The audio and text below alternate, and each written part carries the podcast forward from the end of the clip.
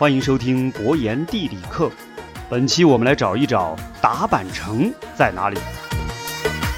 一听到开头这个音乐呀，大家可能马上想到那首著名的新疆民歌《打板城的姑娘》。你不一定唱得全，但至少也能哼上两句。那么今天的问题就来了：打板城在哪里？打板城的姑娘又是谁呢？其实啊，打板城很好找，在今天新疆省会乌鲁木齐东南约一百公里的地方，就是达坂城区。说到达坂城，就不得不提一下我国著名的西部歌王王洛宾。这首《达坂城的姑娘》正是他的代表作。达坂城现在出名，可能更多是因为这首家喻户晓的民歌。实际上，达坂城的历史非常的悠久。唐太宗李世民在贞观十四年（公元640年）平定了高昌国，设西州，在西州境内设置了嘉德城，这被很多人认为是打板城的前身，属于高昌管辖。武则天时代，又在博格达山的北麓设置了北庭都护府。唐肃宗时，北庭节度使驻地西夷就在打板城附近设置了西海县。到了清朝乾隆年间，朝廷在此驻军屯田，建造新城，名为嘉德城，隶属于狄化，就是今天的乌鲁木齐。打板两个字源于突厥语，是出口的意思，在蒙古语里也叫山口。这里往西是天山，往东是博格达山，两山之间狭窄的山口就是达坂城。达坂的东面是肥沃的吐鲁番盆地，西面是广阔的准噶尔盆地。唐朝时期，这里就开始建成，以山势扼守着丝绸之路上著名的白水剑道峡谷。这在冷兵器时期是非常重要的天险关隘，也是古丝绸之路新北道的咽喉要冲。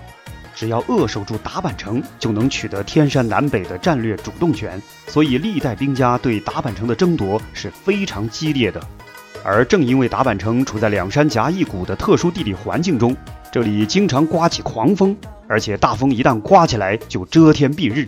唐朝著名的边塞诗人岑参就写过：“轮台九月风夜吼，一川碎石大如斗，随风满地乱石走。”在当地也有一首民谣是这么唱的：打板城老风口，大风小风天天有，小风刮倒树，大风飞石头。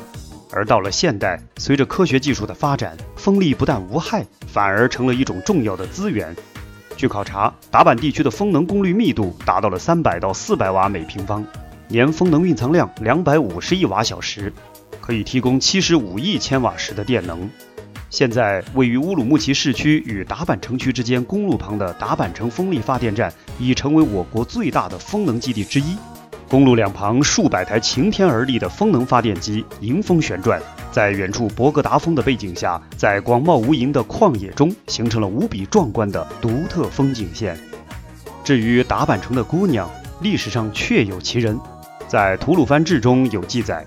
打板城一家车马店的老板有一个女儿，名叫康巴尔汗，生的是国色天香。康巴尔汗能歌善舞，她的歌声像百灵鸟那样动听，舞姿像天鹅一般优雅。许多过路的客商慕名而来，为了一睹康巴尔汗的芳容，哪怕挤掉鞋子，他们都拼了命的想挤进康家车马店。虽然很多人都想追求她，但康巴尔汗早已看上了一个名叫爱江山的穷马车夫。后来，深情执着的康巴尔汗冲破层层阻挠，终于嫁给了爱江山。曾经的爱情故事浪漫而感动，而在今天打板城的古城景区，你依然能听到匠人们叮叮当当的劳作声，商贩们卖力的吆喝声，时不时还能听到驴子的嘶鸣声，再加上空气当中烤肉、酸奶等当地美食诱人的香味儿，你一定会觉得打板城实在是太美了。感谢收听本期的博言地理课，我们下期再见。